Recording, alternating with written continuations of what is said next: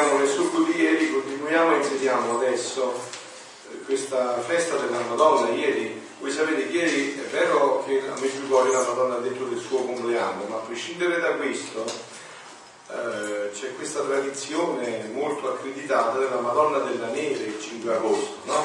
Proprio con questo titolo anche qua, Isernia, eh? viene festeggiata con questo titolo la Madonna della Neve, no?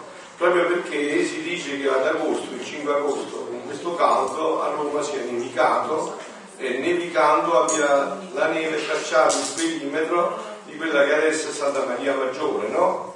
Lo sapete questa tradizione? Come mai? Lo leggete su internet, usate per altre cose che non servono, usate per le cose che servono, andate a vedere che c'è scritto questo.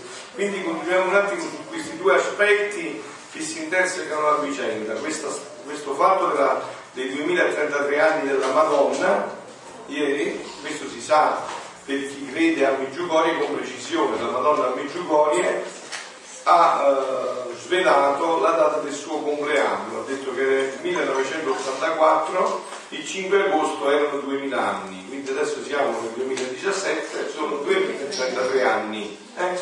Quindi noi ci inseriamo, però noi se conosciamo di più di queste cose, noi conosciamo la Madre Regina della Divina Volontà, il titolo più alto che verrà poi riconosciuto alla Madonna, e poi oggi sapete che è la grande solennità, la grande festa della trasfigurazione, che poi con tante Dio incidenze, proprio stasera, ieri sera e stamattina, sì, tra ieri sera e stamattina, stanotte e stamattina, tantissimi anni fa, San Pio racconta nel suo epistolario la trasfigurazione, non è una cosa che si mangia, è un angelo che gli ha bruciato il cuore tutta la notte eh, proprio in questa giornata, no? tra il 5 e il 6 di agosto, un angelo che stava confessando a San Giovanni Rotondo, i giovani del collegio serafico, del seminario, un angelo è arrivato con una lancia per una notte intera è stato a perforare il cuore per eh, introdurlo in questa grazia mistica che si chiama trasverberazione. Se non la conoscete andate a vedere Santa Teresa d'Avila, ve la descrive bene lei l'ha ricevuta, conosce anche la trasfigurazione, che cos'è. Ma queste sono cose della redenzione che dovreste già conoscere. Adesso passiamo invece al dono della divina volontà. Eh, prima partecipo, appunto, facciamo un, due brani se riusciamo. Uno per questa grande eh, ricorrenza della Madonna e l'altra per questa grande festa della trasfigurazione. Continuiamo nel solco di quello che dicevamo ieri. Vuoi sapere tu quale fu il grande prodigio operato da noi in questa creatura santa e il più grande eroismo che nessuno, nessuno potrà mai uguagliare di così bella creatura? La sua vita la incominciò con la nostra volontà, la seguì e la compì. Sicché si può dire che compì da dove incominciò e incominciò da dove compì. Quindi questo lo fa fare la divina volontà, no? La Madonna non si è mai mossa da questo dono. Figlia del mio cuore, adesso è la Madonna che parla, il brano è del volume 17, 8 dicembre 1924. Figlia del mio cuore, la mia nascita fu prodigiosa, nessun'altra nascita può dirsi simile alla mia io racchiudevo in me il cielo, il sole della divina volontà e anche la terra della mia umanità, ma terra benedetta e santa, che racchiudeva le più belle fioriture. E sebbene non ad appena, io racchiudevo il prodigio dei più grandi prodigi, il volere del, del divino regnante in me. Con questo però noi già l'abbiamo sottolineato questi passaggi, perché questi vanno approfonditi sempre più. Non è che dici, beh, allora che, che ha fatto la Madonna? Se vuoi tutte queste grazie, insomma, con tutti questi doni, no? Lo abbiamo già detto questo, eh? mi ricordate ieri, abbiamo chiarito bene questo aspetto. Allora, il fatto che la Madonna abbia deciso di vivere nella divina volontà non è stato un dono solo, ma una decisione. Cioè lei immediatamente ha deciso di rinunciare alla propria volontà per vivere la divina volontà. Quindi è in quest'atto decisionale che Dio poi ha potuto operare questi grandi prodigi. Una decisione che ha confermato in tutti i momenti della sua vita, in tutti gli atti della sua vita. Il volere divino regnante nel quale racchiudeva in me un cielo più bello, un sole più fulgido di quella della creazione di cui ero anche regina, compreso pure un mare di grazia senza confini che mormorava sempre amore, amore verso il mio creatore. Perciò la mia nascita fu la vera alba che mette in fuga la notte dell'umano volere. Allora vi ricordate questi passaggi sono fondamentali, no? noi abbiamo detto che questo dono della divina volontà è un dono con cui l'uomo è stato creato, non è qualcosa di aggiunto, noi siamo stati creati così, cioè la divina volontà è l'anima dell'anima e del corpo, è l'anima di tutto. Noi siamo stati creati così. Adamo ed Eva sono stati creati così e noi avremmo dovuto ereditare solo questo, perché questo l'abbiamo ereditato, non lo conosciamo, ma l'abbiamo ereditato. Cioè noi abbiamo ereditato gli atti fatti da Adamo ed Eva nella divina volontà. Non li conosciamo, ma l'abbiamo ereditati tutti questi atti. Quindi questo era l'uomo, come, come è stato creato. Questo dono immediatamente si è ritirato quando Adamo ha deciso con la sua volontà di non volere questo dono. Cioè, questo è chiarissimo, avete capito? E in Adamo noi così abbiamo deciso con lui di non volere questo dono, di voler vivere col nostro dono, perché tutto è dono, col dono dell'umana volontà. Ma l'umana volontà come dono, senza la divina volontà, diventa solo danno. Da dono diventa danno. Quindi l'umana volontà, senza la connessione, senza la fusione della divina volontà, è solo danno e si vede nei riflessi, li sentiamo tutti, vabbè, sulla pelle, in noi e intorno a noi. Quindi in questo momento però che cosa è successo? Perché vi ho detto anche questo, in Dio tutti gli attributi si devono sempre equiparare. Per giustizia Dio ha dovuto ritirare tutto questo. Anche perché l'uomo, insomma, l'aveva deciso, doveva rispettare la decisione dell'uomo in Adamo. Allora Adamo, quando però si è reso conto che prima aveva il motorino, accelerava e camminava, poi ha voluto la bicicletta e doveva pedalare, pure con le salite dritte così, quando si è accorto che con la bicicletta, si è accorto che con la bicicletta bisognava pedalare, voleva ritornare al motorino e faceva come se avessi il motorino, ma non avveniva più, stava con la bicicletta. Quindi anche le salite così doveva farle tutte pedalando, col sudore della fronte, non accelera e cammina come il ciao e quindi tutte le conseguenze di tutta questa situazione. In quel momento però è successo anche un'altra cosa, che questo dono da Adamo a scendere si allontanava sempre di più dall'uomo. Infatti noi non sappiamo, per esempio, il tempo trascorso tra il peccato originale e poi, con precisione, poi sappiamo più o meno quando può essere perché Gesù lo rivela, è Abramo, in quel tempo però non c'è nessuna, vi siete mai chiesti, non c'è nessuna legge, no? Stasera sentiremo che Gesù incontra la legge e i profeti, no? Non c'era niente, perché? Perché l'umana, la divina volontà ancora si sentiva presente, ancora l'uomo aveva una regola interiore di rettitudine, di chiarezza, più si allontanava e più si pervertiva. Appunto più si, si, allontanava e più si pervertiva fino a che appunto Dio poi ha dovuto intervenire con questi dinamici quindi praticamente il dono della divina volontà è stata, è stata persa anche la memoria e non c'è stato più fino al concepimento della Madonna ma noi stiamo festeggiando la Natività ma nelle umanità per la prima volta nell'umanità, quando è entrata, al momento della nascita, no? Lei lo dice, no? Questo è il momento in cui ha fatto, perciò la mia nascita fu la vera alba, l'alba, che mette in fuga la notte dell'umano volere. Cioè fino alla nascita della Madonna noi vivevamo oppressi dalla notte tenebrosa e terribile dell'umano volere. Quindi fino alla notte dell'umano volere e come andava crescendo quest'alba, così formavo l'aurora. No? Uno dei titoli della Madonna, Aurora della salvezza. L'aurora e chiamavo il giorno splendidissimo per far sorgere il sole del Verbo eterno sulla terra. Allora, è chiaro questo, no? Cioè, la Madonna quindi il suo scopo è solo questo, far ritornare questo sole eterno sulla terra. Figlia mia, vieni nella mia culla, e mo si verifica per noi anche stamattina, andiamo in questa culla ad ascoltare la tua mammina, la tua piccola mammina. Non appena fui nata, aprì gli occhi per vedere questo basso mondo, per andare in cerca di tutti i miei figli per chiuderli nel mio cuore. Allora, capite adesso cos'è la consacrazione al cuore immacolato di Maria? Vedete? Se voi volete penetrarla sempre più, approfondite questi citi perché non basta leggerli, bisogna approfondirli, meglio ancora, se proprio volete le luci grandi di questi citi, bisogna pregarli. Se voi li pregate, li fate entrare nella preghiera, poi lo Spirito Santo vi dà la luce di penetrarli sempre più.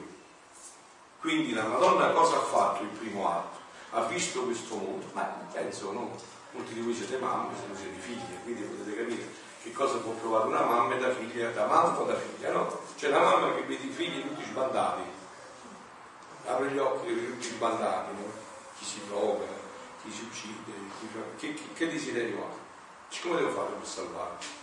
Me li devo mettere tutti nel mio cuore e gli devo insegnare qual è la via veramente della loro felicità. È facile, no? Cioè il cuore di una mamma, quindi si comprende, no? Quindi in cerca di tutti i miei figli percuotere il mio cuore dal loro il materno amore, vedete, e rigenerandoli, rigenerando, generandoli una nuova volta. Visto che quella generazione loro l'avevano corrotta, la prima stupenda generazione, l'avevano corrotta con l'umana volontà, adesso c'è bisogno di rigenerare. E se non mi sbaglio c'è bisogno di una mamma per nascere, no? Sì.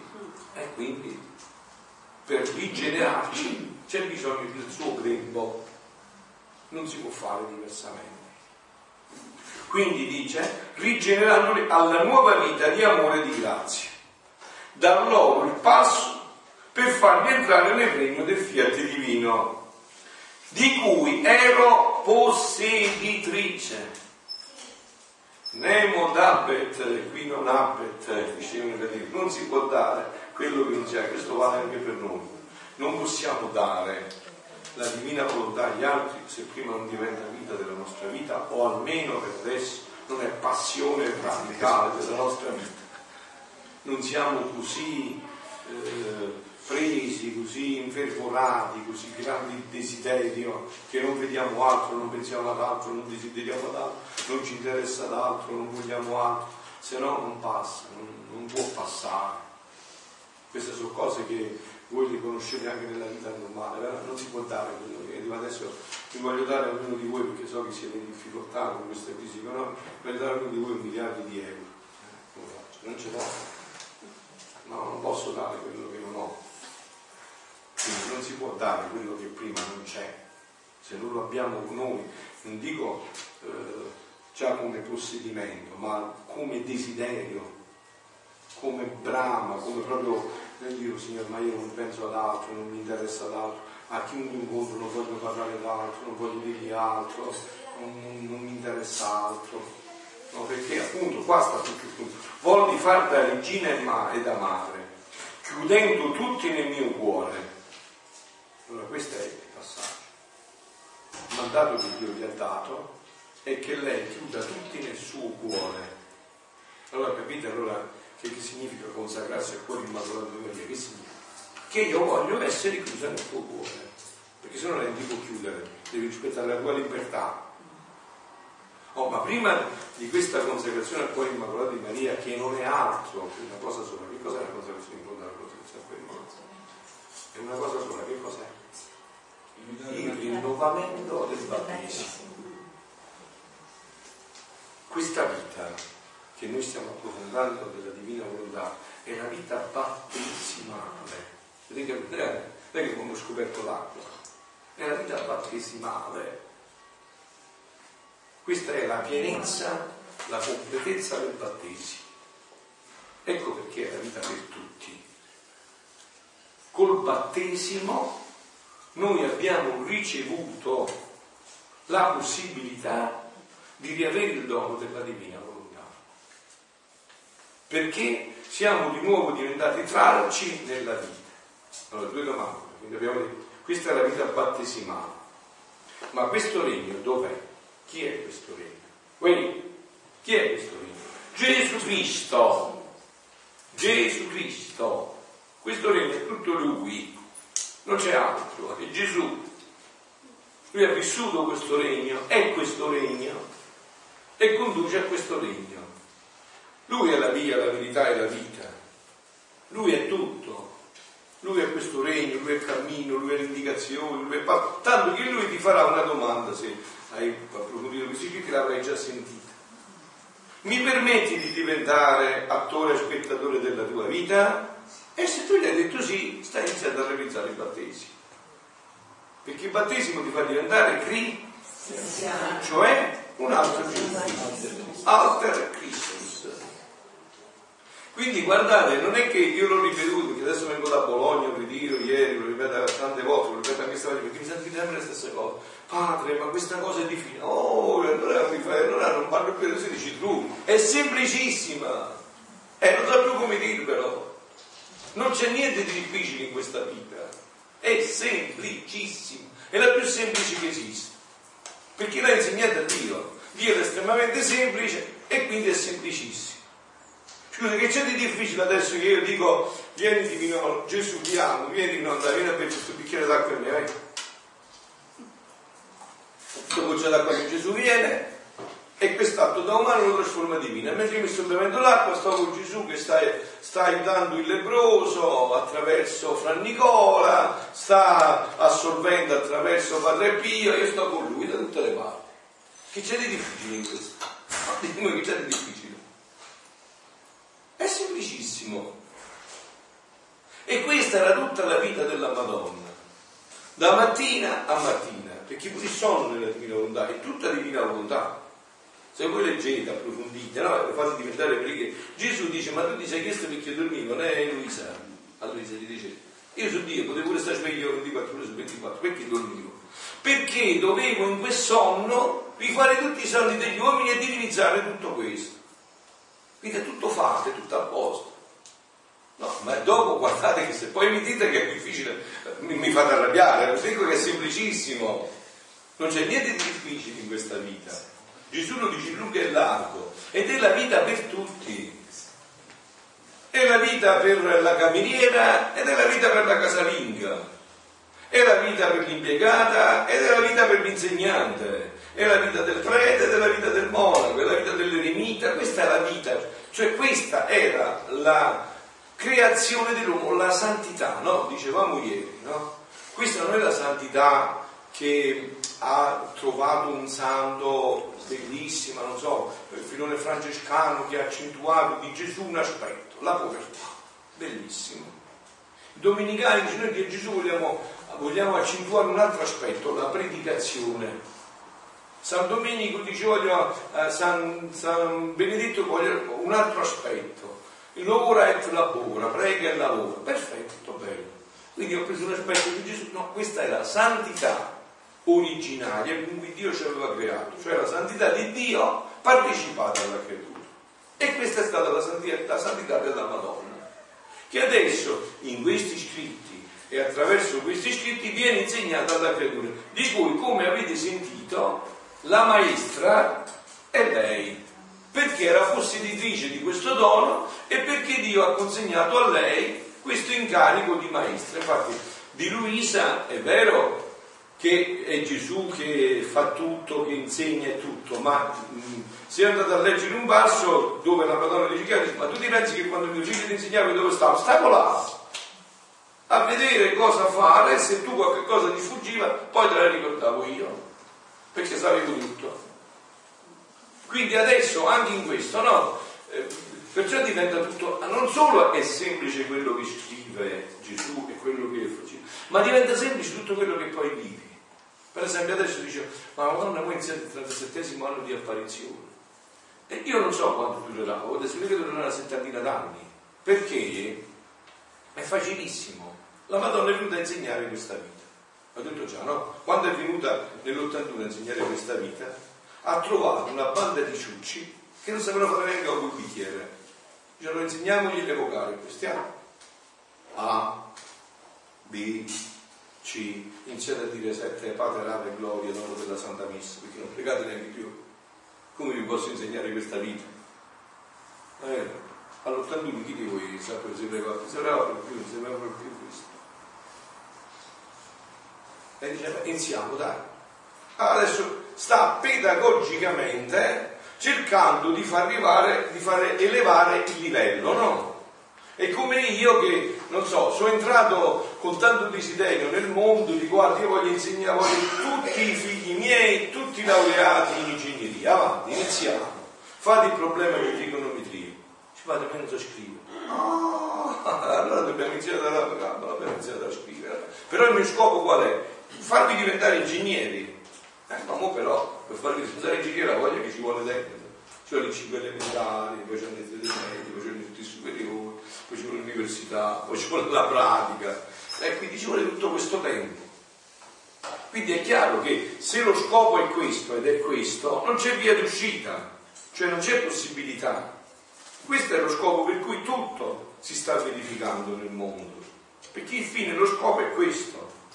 Quindi dicevo, con Adamo ed Eva questo dono è scomparso dall'umanità, non c'era più. Anche questo dovrebbe essere un indizio chiarissimo che questo che sta in questi testi viene da Gesù senza ombra di dubbio e tema di smentito. Perché nessuno poteva sapere questo, com'era l'uomo prima del peccato originale, come viveva.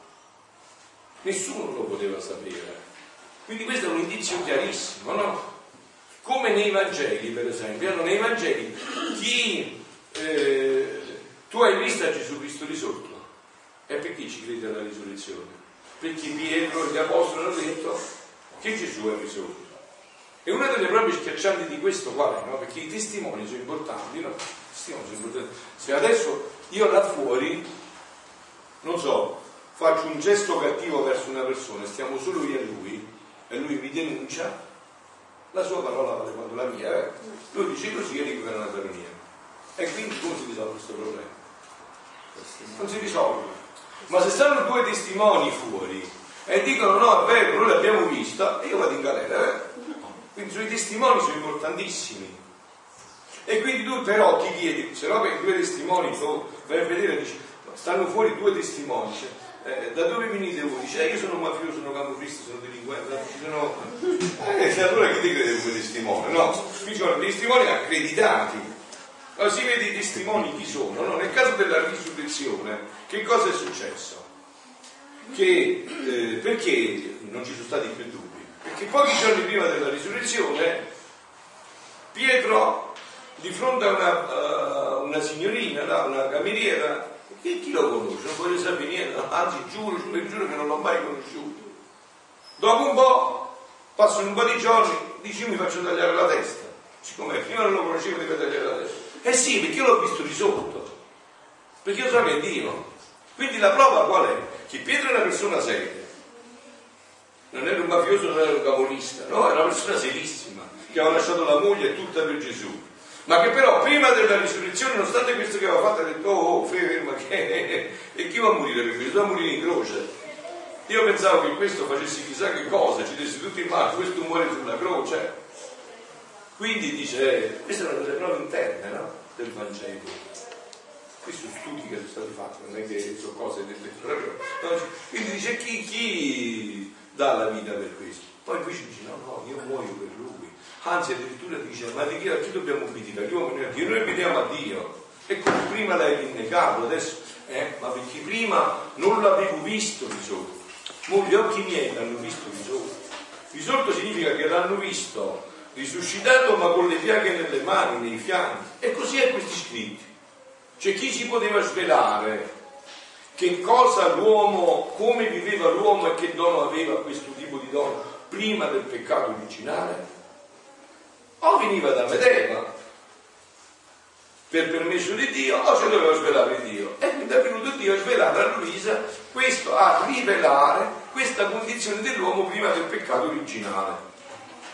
Quindi nel mio cuore, davanti, chiudendo tutti nel mio cuore, perché questo cuore è diventato il cuore della divina volontà. Cioè questo cuore è il paradiso terrestre in cui Adamo ed Eva hanno fallito e Eva ha realizzato. E quindi in questo cuore vuole, ri, eh, vuole eh, rivitalizzare, rigenerare tutti i suoi figli. Ecco perché chiede Dio, noi siamo al centenario di Fatima, siamo nel centenario di Fatima, direi qualcosa qua. Siamo nel centenario di Fatima e voi sapete che a Fatima la Madonna ha chiesto, ah, perché la Madonna ha chiesto non di eh, che eh, non ha chiesto tanto diciamo lei la consacrazione al cuore immacolato ha detto mio figlio mio figlio Dio vuole far conoscere al mondo la consacrazione al mio cuore immacolato perché dietro c'è tutta questa dinamica cioè la Madonna qua lo dice chiaro no? chiudendo tutti nel mio cuore per mettere tutti al sicuro perché in quel cuore L'ingannatore non si può avvicinare, ma non vuole nemmeno avvicinarsi. Preferisce mille volte stare nell'inferno che avvicinarsi per un attimo solo a colei che ha vissuto solo e sempre di divina volontà. Quindi dice state nel mio cuore, questo è sicuro, non vi potrà toccare nessuno. Infatti c'è un brano eh, del volume mi pare 35 o 34, 35 che dove la Madonna dice che eh, Gesù dice che i futuri figli della divinità li metterà tutti nel suo cuore immacolato, dove li segnerà la Madonna e nessuno li potrà toccare. Dice Quindi, che lei si biloca in ognuno di noi, no? Quindi come una mamma cresce Gesù e noi come i tuoi gemelli allattati al suo seno. Mm. Quindi dice chiudendo tutti nel mio cuore per mettere tutti al sicuro e dar loro il grande dono del regno divino. Ecco qual è lo scopo per cui ci vive nel cuore. No, questo vi ho detto, no? Anche lo scopo di queste apparizioni, in modo speciale quest'ultima di Meggiugorie, se non è visto in questa ogni che viaggia a Meggiugorie, ma se poi non si riesce a capire che cosa sta facendo la Madonna, eh, non si capisce. Cioè la Madonna sta facendo questo. Vuole insegnare a tutti la vita della felicità, che si chiama la vita della divina volontà. Oh, io voi faccio una domanda, mi alzate la mano. C'è qualcuno di voi che non vuole essere felice? Eh, se volete essere felici questa è la strada, non c'è un'altra strada. Questa è l'unica strada.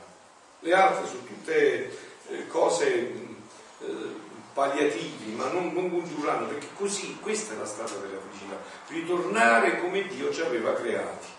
Quindi dice, nel mio cuore avevo posto per tutti. Sembra riecheggiare, vado a prepararmi un posto, se non ci fossero i posti. Mica avrei detto che ma ci sono posti infiniti. Così, questi posti Gesù mentre diceva questo pensava di prepararci nel cuore di sua mamma i figli della divina volontà, perché questo è il cuore più prilibato che visto, il cuore che mai di creatura, che mai, voi ci pensate, un cuore di creatura che mai, né per un istante solo, ha detto un mia Dio, no, no, un niente, niente, sempre fiat. Anzi, addirittura si è fatta sostituire in tutto dalla divina volontà. Immaginatevi che cuore è questo, insomma, no? nel mio cuore avevo posto per tutti, perché chi possiede la divina volontà non ci sono strettezze, ma larghezze infinite. Sentite. Quindi guardai anche te, figlia mia, che sta parlando molto stamattina. Sapeva che mi eravamo qua. Guardai anche te, figlia mia. Nessuno mi sfuggì E siccome quel giorno tutti festeggiarono la mia nascita, anche per me fu festa. Sta parlando di questo, no? questo giorno della nascita. Ma nell'aprire i miei occhi alla luce, ebbi il dolore di guardare le creature nella fitta notte dell'umano volere. Come vedete qua la Madonna non può proprio entrare il demonio. Che dice la, la fitta perché vidi il demonio a fianco a voi? No, no, dell'umano volere. Nella fitta notte dell'umano volere. Perché il punto è là, se tu nell'uomo prendi l'umano volere, hai preso tutto. Satana può interagire in noi proprio perché viene a giocare sull'umano volere. In questo umano volere avviene questo. Quindi, o in quale abisso di tenebra si trova involta la creatura che si fa dominare dalla sua volontà. Questo è il problema. Dice Gesù che ogni atto di volontà umana è tenebra. Io adesso sto parlando, no?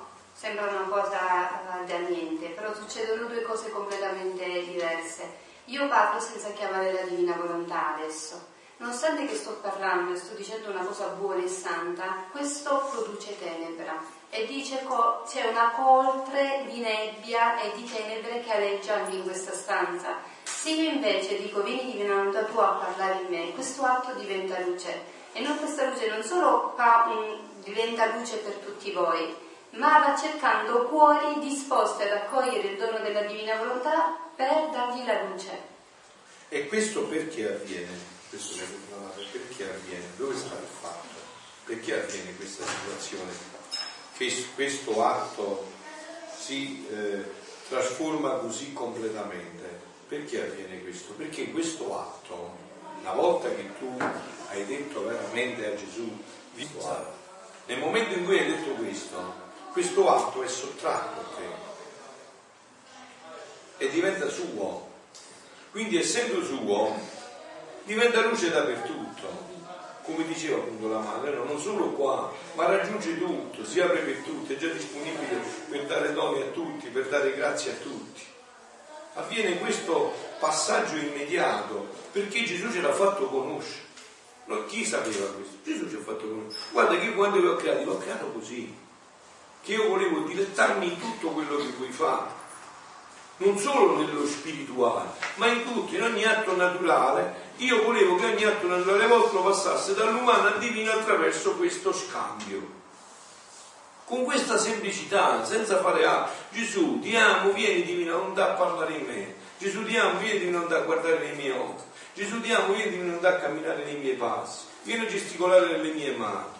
Vieni, entra nel mio respiro entra nel mio sguardo, entra nella mia circolazione del sangue, o in quale abisso di tenebre si trova involta la creatura che si fa dominare dalla sua volontà.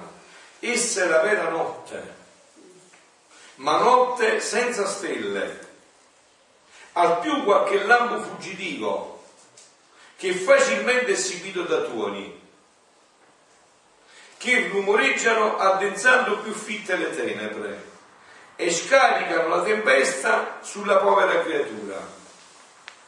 Tempesta di paura, di debolezza, quindi vedete da dove vengono tutte queste cose no? che noi sperimentiamo. Tempesta di paura, di debolezze, di pericoli, di cadute nel male. Allora vedete che io non scherzo quando dico venite a questi momenti di ritiro, di preghiera, questa è la vera preghiera di guarigione questa va a guarire ontologicamente l'essere, nella parte più profonda. Vi ho detto, le altre cose sono variativi che poi durano quel che durano. Invece questa no, va a curare, a guarire la radice malata dell'uomo e quindi quella radice che eh, sviluppandosi produce il male viene cambiata e sviluppandosi produce il bene. È questa radice che va guarita. Guardate, io sono felice, guardate, io per esempio adesso soprattutto magari sto in una realtà molto bella, stamattina vengo da, celebrare la messa con 40 anziani, no? poi a questo coinvolgerò anche tanti di voi che potrebbero venire a fare un po' di apostolato là perché c'è bisogno, no? E allora a me fare i ritiri, insomma, è un po' un sacrificio, se avessi dovuto fare altri tipi di ritiro li avrei tolti. Ma perché io faccio questi ritiri?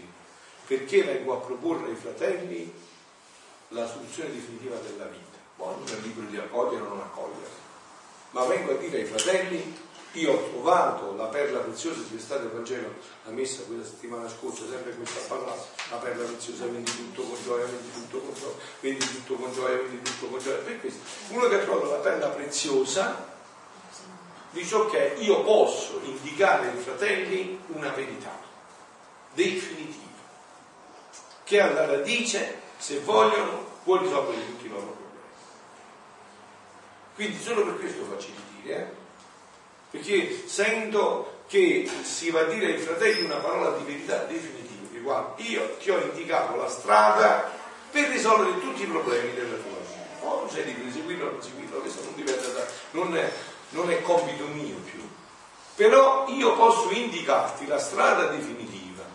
Io ho trovato la perla preziosa, ti posso indicare anche a te il campo dove ci sta la perla preziosa pure per te, vai là anche tu come ho fatto io, scavi tanto scavi, studi con la fronte, scavi, insomma fai e troverai la, sicuramente la troverai la perla preziosa. Questa è la perla preziosa. Ecco qual è l'unico motivo per cui io continuo questi ritiri nella divina volontà. Per questo motivo, no? E perché questo appunto ci libera dalla tempesta della paura, dalla debolezza, dai pericoli, da tutto. Cioè la divina volontà è l'unica che può fare questo la distruggitrice di tutti i mali e la portatrice di tutti i beni. Scusatemi, questi due termini non sono eh, cioè, scusate, è la distruggitrice di tutti i mali e la portatrice di tutti i beni, ma tu che vai trovando? Eh, fammi capire. Se tu hai avuto la grazia di capire che hai trovato qualcosa che distrugge tutti i mali e apporta tutti i beni, No? Vi ricordate quel brano bellissimo, stupendo, che non mi stanno di leggere, di ripetere, del volume 20-22 ottobre, no? Eh? Quello, quello. Che, che non mi stanno, che Luisa gli chiede, ma poi quale bene? Luisa, siamo 27, quindi 35 27 sono 62 anni già di scuola con Gesù a Luisa dice, eh ma poi quali beni porterà questo regno? E Gesù esce da dentro, forse un po' pure, quali beni? Quali beni? Tutti i beni! vi darà il mio regno. Quali beni? Tutti i beni. Lui, Luisa aveva capito molto bene, ma Gesù lo suscitava per noi, perché avessimo noi poi chiara questa, questa risposta. Tutti i beni. Quindi è chiaro no? che anche questo che dice la Madonna, che vede la creatura nella tempesta di paure, debolezze, pericoli e caduti, dice l'unica strada qual è? Che vi mettere nel mio cuore, vi devo insegnare questa vita, se no voi avrete sempre paura, come succede per me. Abbiamo sempre paura, debolezze, certo, fino a che c'è l'umana volontà, infatti è così. Questo può terminare solo quando l'umana volontà si riconnette definitivamente con la divina volontà. Guardate che ha fatto Dio per indicare certe cose, come, come, Dio si serve veramente di cose meravigliose, di incidenze. Questo là a Bologna dove eravamo tantissimi, è stato bellissimo, insomma, no? A un certo punto io ho parlato di questo cavo USB, della connessione nei fianchi, no? mentre il giorno dopo, mi pare, all'improvviso c'erano due bambini bellissimi, piccolini, no? c'era un bambino, papà eritreo, eh, quindi mezzo bianco e mezzo biondo, no? insomma, bello, bello. E quindi è venuto, si è avvicinato e si è messo in mostra davanti a tutti, nessuno glielo poteva togliere. Ha preso un cavo USB in mano e lo faceva vedere a tutti. Il bambino che aveva un anno stava sempre col cavo USB in mano e quando il fratello gli è andato per togliere il cavo, non ha fatto come Adamo, si è messo a piangere come a che, che non voleva. Cioè un bambino che si attacca a un cavo, c'è tanti giochi, tante cose, quindi invece si è attaccato anche il cavo USB e lo faceva vedere a tutti faceva vedere a tutti questo capo USB perché veniva fino a, vicino al coso dove serve la conferenza, all'altare, con questo capo USB in mano che nessuno glielo poteva togliere. Eh, aveva capito il ritiro prima di tutti e definitivamente a tutti. Io non c'è niente da fare, vi voglio questo capo USB, se non voglio presentarmi al mondo senza questo capo USB. Ma guardate è stato veramente una cosa straordinarissima vederlo infatti una l'ha ripreso proprio col filmino perché guarda vedere quel bambino che insomma con tante cose il fratellino gli poteva prendere tutto cioccolate, caramelle, basta che non toccavi il cavo e sì. Poi andava a toccare il cavo, ah, piangeva che voleva che, che neanche doveva toccarlo dall'altra parte, era suo e basta, tenerlo lui mano il cavo e sì. E così è, figli miei, ha ragione i bambini.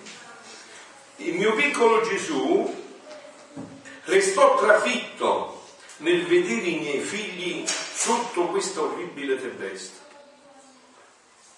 Guarda che questo è stato un, dolore per Dio, no? vedessi i figli trasformati così, da luce stupenda a tenebra, da felicità a tristezza, da una sanità, non santità, sanità, non solo sanità, sanità proprio, eh, da una sanità alle malattie, ai dolori.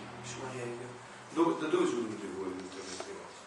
Dalla umana volontà, scommessa dalla divina volontà, in cui la notte dell'umano volere li aveva travolti e qua state attenti perché certe volte, l'ho detto, no, molte volte ci sono delle domande che sono banali e sono curiosità che non servono a niente, ma molti dicono ma, ma Gesù lo sapeva che l'uomo avrebbe peccato.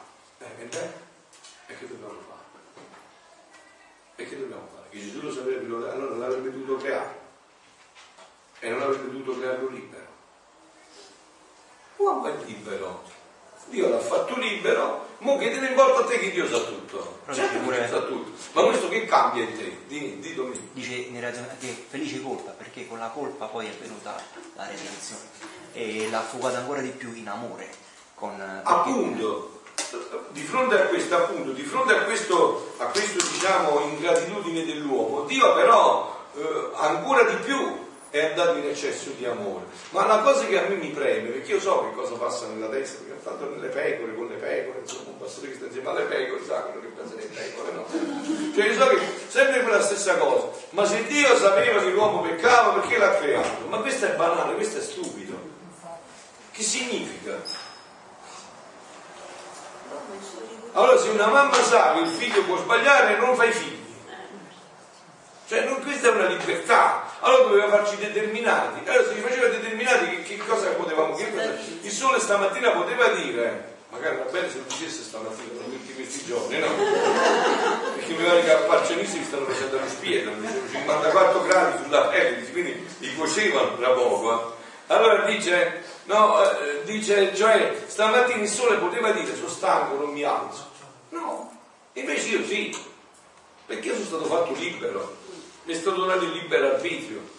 E anche qua tenete bene presente questi due termini, perché questi, questi scritti sono un dono che vi illuminano poi su tutto, vi danno delle chiarezze di fondo. Una cosa è il libero arbitrio e un'altra cosa è la libertà. Allora, la libertà innanzitutto non è fare quello che uno vuole, questo è il libertinaggio. La libertà, l'uomo libero è colui qua ha scelto il bene, si è fissato nel bene fa sempre il bene, solo il bene, unicamente il bene. Quindi chi è il più sommamente più libero di tutti? Che è Dio. Perché Dio non fa mai il male, fa sempre il bene, solo il bene, esclusivamente il bene, unicamente il bene. Noi quando siamo stati creati, non siamo stati creati così, se no che merita prima tutto. Siamo stati creati col dono del libero arbitrio. Il libero arbitrio significa che io posso scegliere, ma con quelle indicazioni che mi aveva dato Dio, Sta attento però che se scegli dall'albero del bene e del male, tu morirai, ti assumi le conseguenze di questa scelta. Cerca di scegliere il libero arbitrio perché te l'ho dato, per scegliere sempre il bene, così di prova in prova ti fisserai nel bene e sarai felice per sempre. La tua libero arbitrio raggiungerà lo scopo per cui l'ho creato, cioè fissarsi nella libertà, che significa fare sempre il bene, solo il bene, esclusivamente il bene, unicamente il bene.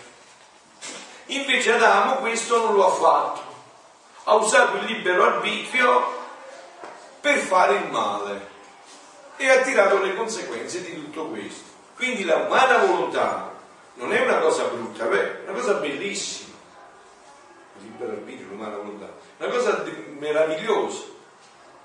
Solo che dipende dall'uso che ne facciamo. Qua cambia la sostanza. Cioè se, nostra, se io ogni volta con la mia umana volontà dico a Gesù mi fondi in te, vieni tu, fai tu, e senza l'umana volontà questo non avrebbe in terra e quello in cielo, oh cari miei, io mi precipito appena vedo un atto di divina volontà. E quando mi precipito io mi porto tutto il cielo, la Santissima Trinità, la Sovrana Regina, tutti gli angeli, tutti i santi, ci viene a vedere che capolavoro, eh, gli dice a tutti, vedete vedere che capolavoro? È un atto di divina volontà nella creatura, operante nella creatura. E quindi questo era ciò di cui iniziava la Madonna, quindi sotto, in cui la notte dell'umano voleva aver lavoro. Ora ascolta la mamma tua proprio adesso, fresca fresca nata, no? Sono nella culla ancora, sono vicina, guarda le mie lacrime che verso per te. Ogni qualvolta fai la tua volontà è una notte che formi per te, l'ha detto la madre, no? Una, un cerchio di tenebre. Noi questo fatto non lo sorpresiamo, ma è così. Perciò poi stiamo male, avete capito? Perché ci siamo avvolti nelle tenebre. Arriva un pallino di luce e stiamo male. Perché ogni volta che tu fai un atto di tua volontà è una notte che formi per te. E se tu sapessi quanto male ti fa questa notte, piangeresti con me. Questo è importante perché per noi ci sfugge, non sto dicendo ogni volta che tu pecchi, eh? Eh no, appunto. Se no poi ci sfugge e noi, poi mi chiedete, ma perché dobbiamo fare sempre gli atti? Devo fare gli atti continuati? Devo dire sempre continuamente vieni di non a guardare in me, a parlare in me, a respirare in me, perché poi fate sempre le stesse domande. E per questo non sto dicendo ogni volta che tu fai un peccato, ti avvolgi di Quello è già saputo. No. Ogni volta che tu fai quell'atto discostando dalla divina volontà diventa notte e diventa tempo. E questo riguarda anche per gli atti, tra virgolette, buoni. Perché? Sì, noi definiamo l'atto buono, non so, per esempio, vado a fare un gesto di bontà, un bicchiere d'acqua, un atto buono. Ma quando lo faccio con la mia volontà, però, che cosa avviene? Che io inizio a pensare, hai visto, ho fatto una bella cosa, o magari Giampaolo mi dice grazie, mi dice, visto, Frappia è santo, Frappia è santo, bravo, io l'ho vista, e inizio tutte queste dinamiche. In un atto buono abbiamo fatto entrare tante tenebre. Invece nel momento in cui io dico Gesù in tu a fare quest'atto in me, questo atto mi viene sottratto, non entra più nella dinamica di questi possibili difetti. E facendo così poi con tutte queste tenebre, che facciamo? Che se io ho fatto una cosa buona a Domenico e Domenico dopo non mi ringrazia, fa finta di che io non l'ho, non l'ho guardato, non mi dice niente, e dice ah, ma la prossima volta non glielo faccio. Fai la tua volontà, è una notte che formi per te. E se tu sapessi quanto male ti fa questa notte, piangeresti con me. Ti fa perdere la luce del giorno del volere santo. Eh, ti capovolge, ti paralizza nel bene, ti spezza il vero amore e resti una povera malata alla quale mancano le cose necessarie per guarirsi. Avete visto allora che la Madonna l'ha detto lei, non ricordavo questo, avete visto allora che ho ragione di dire che questa è la vera preghiera di guarigione? Sì, avete visto che questa è la vera preghiera di guarigione?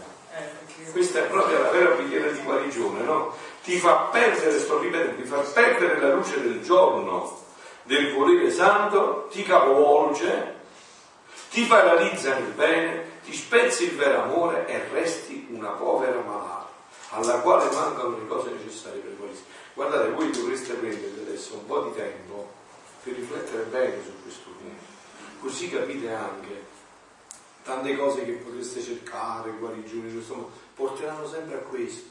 Questa invece è la vera guarigione. Questa è la vera guarigione. Se noi permettiamo a Dio di guarirci nell'umana volontà. Questa è la vera guarigione. Ah, figlia mia, figlia cara, ascoltami. Non fare mai la tua volontà. Dammi la parola che contenterai la tua mamma. E questo sarebbe il regalo, l'ho detto ieri perché è stato ritiro, che avremmo potuto fare, ma potete farlo anche oggi, che è la festa della trasfigurazione, quindi siamo ancora eh, in questa, in questa festa solenne, il regalo più grande che si può fare a Gesù e alla Madonna è questo. Ti consegno la mia volontà, come tu l'hai consegnata e l'hai legata, vi ricordate quel passo del, del libro della Madonna quando dice io l'ho legata al trono, al trono della Santissima. È questo, questo devo dire. Te la consegno perché tu la leghi al trono della Santissima Trinità. Questa è la vera festa della trasfigurazione, perché noi veniamo trasfigurati non soltanto il 6 agosto, ma così noi veniamo trasfigurati in ogni atto che facciamo, in tutti i giorni, perché ogni atto sarà luce, per noi e per tutti. Quindi non solo ci lasceremo trasfigurare, ma trasfigureremo tutta l'umanità, perché voi sapete che in ogni atto che noi possiamo fare, noi possiamo prendere tutti gli atti di quell'atto che stiamo facendo per tutti. Ad esempio, vieni divina volontà a parlare in me, Gesù entro in tutte le parole di tutti gli uomini di tutti i tempi, per, parole, per, tu, per ogni parola che è stata proferita dalla bocca di ogni uomo, io voglio darti gloria, onore e riparazione completa e divina quindi io trasfiguro non solo la singola mia parola e quindi rendo luce a me stessa, ma a tutta l'umanità. Volete cambiare il mondo? Lo potete fare già da adesso, facendo gli atti nella divina volontà. Vorrei passare qualcosina solo sulla festa di oggi, anche se stasera poi nell'umilia vi parlerò ancora di questa cosa, vediamo se riusciamo a toccare solo un piccolo spunto di queste cose. Eh? di pazienza che volevo un attimo toccare qualcosa della festa della trasfigurazione. Ecco qua. Posso chiedere una cosa? Sì, sì, certo. Quanto, quanto eh, l'obbedienza in questo ci può aiutare? Eh, moltissimo moltissimo perché però l'obbedienza diciamo è propedeutica a preparare tutto questo, no? Già il fatto che diciamo come la vedo io, uno conosce il dono della divina volontà è perché negli anni si predispone, l'obbedienza è un rinnegare la propria volontà, no? Quindi ogni volta che io faccio un atto di obbedienza mi alleno in tutto questo. Quindi è una, un esercizio propedeutico molto importante. No? La, la, vita consacrata, quella che noi scegliamo, si potrebbe ridurre in un solo voto praticamente, il voto di obbedienza, perché nell'obbedienza ci, ci si riassume tutto, quindi l'obbedienza è una, è una preparazione molto importante a tutto questo, importantissima, fondamentale. Nei primi volumi Gesù parla tantissimo dell'obbedienza, tanto che Luisa la chiama la signora obbedienza dice alla fine l'obbedienza sono io stesso.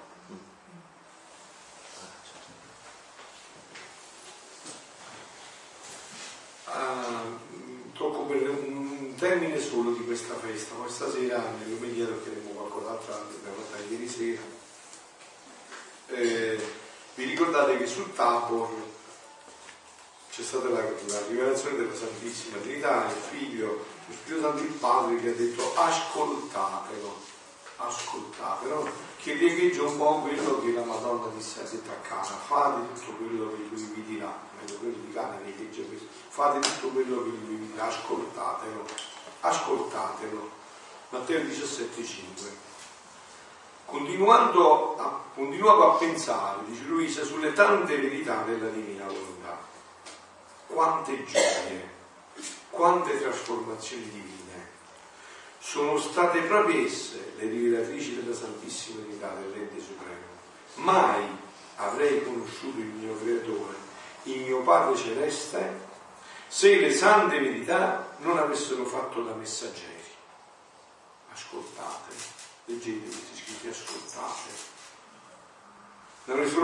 Portandomi le tante belle notizie della sua adorabile maestà e mentre si affollavano nella mia mente le tante verità, un dubbio è sorto in me. È stato proprio Gesù colui che tante verità mi ha manifestato?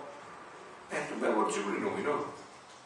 Quello che stiamo dicendo, è stato proprio Gesù oppure il nemico e la mia fantasia o la mia fantasia? Allora, questo che ha ricevuto Luisa, no? Tre motivi può avere. È stato Gesù, Dio, è stato il nemico, o questa era la missionaria, le fantasie, e lui se glielo chiede proprio no, se lo sta chiedendo dentro di sé veramente, che è sorpresa tutte queste cose straordinarie, cioè qua come funziona fa. E Gesù, sorprendendomi, mi ha detto, mia figlia buona, come ne dubiti? E adesso però gli dai i motivi. La sola molteplicità delle tante verità sulla stessa mia divina volontà è prova sicura che solo il tuo Gesù poteva avere un dire sì lungo sullo stesso soggetto. Allora, io vi sfido, andate a prendere tutti i libri dei santi, tutti i libri di dottrina e vedete chi autore è riuscito a dire più di dieci parole di seguito sulla divina volontà.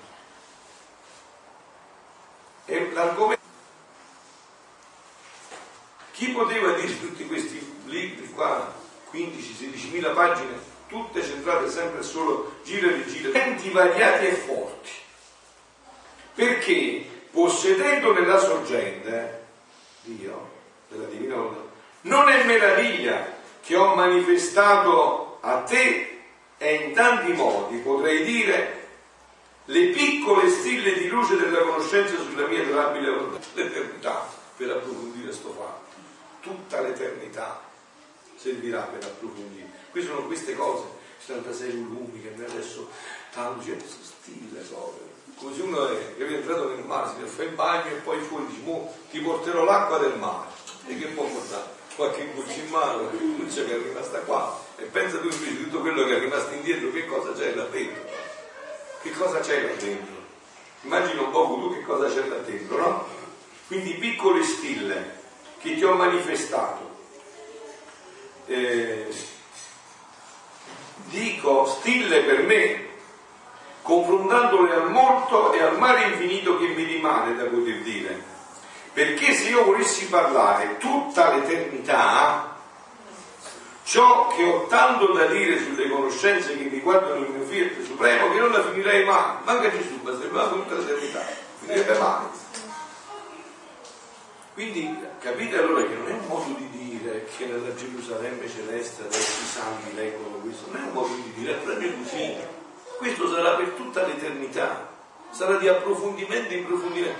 Questo vi ho detto specializzatevi in questo, fratelli miei, potete tutte le lauree che volete, ma poi dovete studiare questo. Di là si studia solo sto fatto. Quindi iniziate a farlo di qua. Questa è scienza divina, quella che possiamo studiare di qua sarà solo e sempre scienza umana. Ma vi ripeto, guardate, iniziate a farlo di qua perché questo si studierà, eh? Questo sarà lo studio per tutta l'eternità, non è che ci saranno altre cose da studiare. Ma per te ciò che ho manifestato sono stati mali, perché ciò che è stille per me è male per te che sono essere infinito è male per te che sei creatura finita. Non solo, ma c'è un'altra dinamica che vi ho detto sempre in questi scritti, no? La dinamica di questi scritti è anche questa. Tu leggi un brano, ma manco un brano, mezzo brano, ma manco mezzo brano, tre righe di un brano, ma sai, un rigo di un brano, e dici, ho capito, eh, una parola capito, ho capito tutto, che bello, che meraviglia non c'entra più niente, ormai ho capito tutto, chi mi può dire di più? Esaurito? No, non sei esaurito là, sei esaurito qua. Non puoi capire di più. Allora che cosa succede? Che cosa succede? Che Dio ti dà il tempo che tu inizi a riflettere, a masticarla, a pregarla, a parlarne con gli altri. Dopo che hai fatto questo, oh, c'è lo spazio perché entri un'altra parola qua io pensavo che ero saggio, no? come succede adesso, no? Poi a mezzogiorno mangi, poi fame, eh? Poi a mezzogiorno mangi, e io se vengo 5 minuti dopo, mangi un altro piatto di pasta, no, sono sazio. Però se vengo stasera, te lo mangi il piatto di pasta, perché l'hai digerito. C'è lo spazio. Hai creato lo spazio per questo. Hai dato la possibilità a questo cibo di ritornare come gioia nel tuo corpo.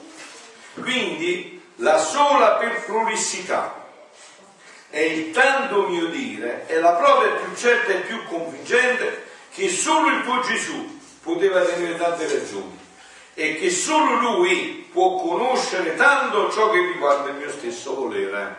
Quindi, prima ragione, che dovrebbe convincervi tutti come ha convinto me, immediatamente. Perciò ascoltatelo. Secondo, il nemico non possiede la sorgente e poi per lui toccherebbe un tasto che lo brucerebbe di più. Perché la cosa che più odia e che più lo tormenta è la mia volontà. E se fosse in suo potere, metterebbe la terra sotto sopra. Perciò ieri sera dietro alla messa, la Santa Messa, vi ho detto, siete tutti esorcisti. È uno scherzo. Siete i più potenti esorcisti. Se voi vivete la divina volontà, il diavolo con voi e con chi sta attorno a voi una vita dove state voi se ne sta. Non vi vuole proprio vedere non vuole averci nulla a che fare con un figlio della divina volontà, lui dice tu stai una parte soltanto, preferisco mille volte l'inferno che un minimo contatto con te. Ve l'ho raccontato dicendo che l'apparizione di Lourdes dove la Madonna con la coda dell'oro, il diavolo qui fine le gambe perché dice e chi vuole vedere solo la coda dell'oro? Ma centomila volte meglio l'inferno, un miliardo di volte meglio l'inferno. E se fosse in suo potere metterebbe la terra sotto sopra, sarebbe tutte le arti e astuzie per fare che nessuno conoscesse e facesse la mia volontà. Infatti è tenuto alla lunga questo fatto. Se questa volontà si è conosciuta dopo 6.000 anni, se le giocate bene le carte, eh? non è che fatto conoscere molto meno la tua fantasia, così limitata e piccola, avrebbe potuto manifestare tante verità, o come subito resterebbe spenta la luce della ragione e lo vedi in me, questo lo sperimento in me. No? Io se non vado a rifugiarmi in questi scritti, dopo due minuti più niente. Ma che vuoi dire sulla mia volontà? Su questa volontà che anima Dio, se Dio non ti dice come stai a fare? Ma che vuoi dire? Che vuoi dire su questa volontà? O come subito resterebbe spento. E quante, e quante avresti detto o tre ragioni, avresti fatto come quelli che vogliono parlare e si sentono ammutolire e non sanno andare più avanti, quindi confusa ti ridaresti al silenzio.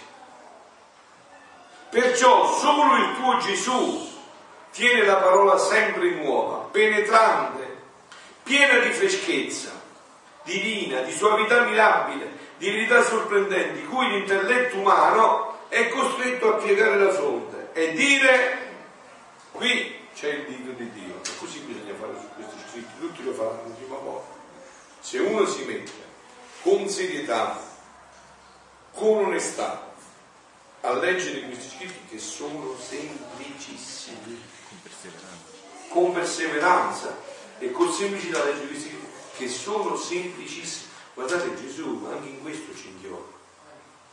Tutto questo l'ha detto a una donna che è vero aveva fatto due lauree e due master, teneva prima elementare, e questo è rimasto.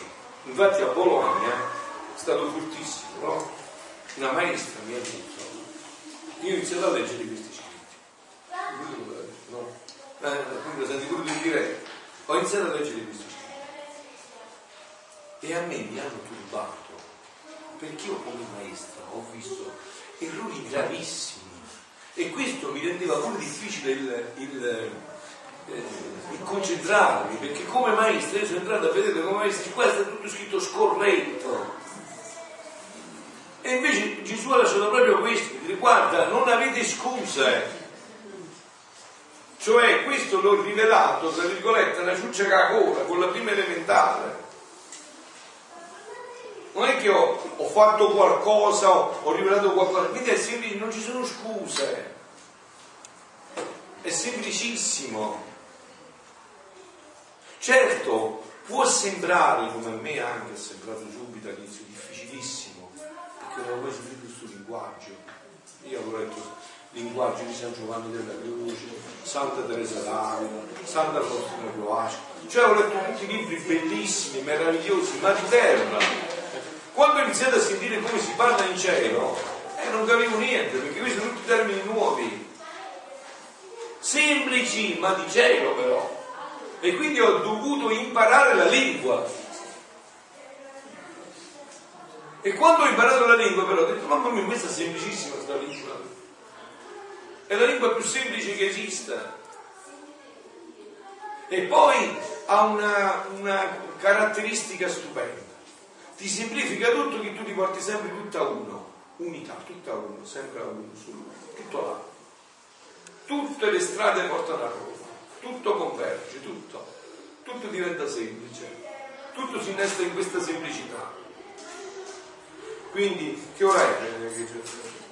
Allora, gli ultimi 5 minuti, così poi la mezz'ora, anziché le domande, la riservate per l'applicazione di questo. Qui c'è il dito di Dio, perciò riconosci un tanto bene e il tuo punto di centro in tutte le cose, vedi, lo sapevo, il tuo punto di centro, l'unità di tutte le cose sia la mia sola volontà. Volume 30, aprile 9, 1932, sia una cosa sola, il tuo punto di centro, la mia volontà. Prestami attenzione, questo è soltanto un altro piccolo, c'era solo questo brano, solo un pezzettino e poi finiamo subito. Prestami attenzione e ascolta. La nostra metà suprema tiene stabilite ab eterno tutte le verità della divina volontà che deve manifestare. Lo stabilito dall'eterno. Tutte le volontà, tutte le verità della divina volontà che devono essere manifestate le quali stanno come tante regine nel nostro ente divino aspettando con amore invitto di prendere la via verso la terra. Per portare come regine il gran bene alle creature di queste conoscenze del nostro fiat le quali porteranno l'ufficio di insegnare per formare a seconda di verità che annunciano queste regine delle mie verità daranno il primo bacio della vita del fiat e saranno dotate di virtù trasformatrici e di trasformare nella stessa verità coloro che le ascoltano. Mi fermo qua. Basta e avanza. Allora, quindi, queste verità, come avete sentito, ascoltatelo, hanno la, il potere di trasformare nelle verità chi ascolta. Quindi adesso questa mezz'ora sarebbe una mezz'ora da prendervi proprio per ascoltare dentro queste verità. Queste verità che avete ascoltato, nel momento in cui le ascolti ti trasformano. Questa è l'ascesi della divina volontà, farsi trasformare da queste verità, ascoltarle, ascoltare non significa sentirle. Ci sta pure quello che sapete quello del mercato, da qua entra, da qua esce Ascoltarle significa farle calare nel cuore. Si direbbe come della Madonna e meditava tutte queste cose nel suo cuore, le ascoltava, si nutriva di questo. Voi invece voi sapete che succede? Ve lo dico io, posso essere sincero, tanto lo sapete lo stesso. Ma che cosa succede invece dopo che tu vuoi parlare con quello, vuoi chiedere a questo? Ha fatto la facciata, eh? ha fatto la facciata ascoltali dentro queste verità, che queste verità ti guariscono, ti guariscono e ti trasformano. Vedete, oggi uno dei punti importanti che come mi hanno detto già inseriremo dai prossimi video, oggi sapete qual è un grande problema nella vita, non solo proprio nella vita anche quotidiana, ma nella vita spirituale ma anche nella vita quotidiana. Oggi c'è bisogno del silenzio il silenzio, ma come guarisce il silenzio? Adesso pure là, questo ritiro a Bologna, no? per noi che viviamo in una realtà, una piccola comunità di consacrati, no? stavamo là a pranzare, io non capivo niente. Stavamo qua io e lei, mi parlava, e diceva, ah, come? Non si capiva niente, mi sembrava di stare in mezzo a un mercato, in un mercato mi sembrava di stare e mi sentivo nel mio spirito violentato, turbato, il bisogno del silenzio. Il cardinale Sarà, prefetto del culto, ha scritto un libro ve lo consiglio per, anche nella Santa Messa. Troppa parola, c'è di silenzio. Dopo il Vangelo dell'uomo un po' di silenzio. Non dici io cerco di fare un po' di silenzio. Alla fine della Santa Messa con più dico un po' di silenzio un po' di silenzio. Il silenzio fa maturare dentro le verità. È importantissimo, eh? fondamentale. ritagliarsi dei momenti di silenzio anche durante la giornata. Ma non ne sentite i bisogni. Per esempio io, no? Che pure grazie a Dio ho tante ore di preghiera, anche la sera dopo le tre ore di preghiera che faccio, io bisogna essere un po' da solo. Faccio magari un giretto in macchina, in campagna, giro da solo, senza dove non ci sta nessuno. Ho bisogno di silenzio, ho bisogno di metabolizzare un poco. Ho bisogno del silenzio, è importantissimo. Il silenzio fa maturare le scelte, o no? Quando tu hai visto quando tu dici che ti fanno ma ci concentrano, cioè del silenzio, perché devi dare una risposta, non puoi essere su quello ti viene a chiedere, ti viene a parlare, aspetta, aspetta, fammi concentrare un po', che ho bisogno del silenzio, è importantissimo il silenzio.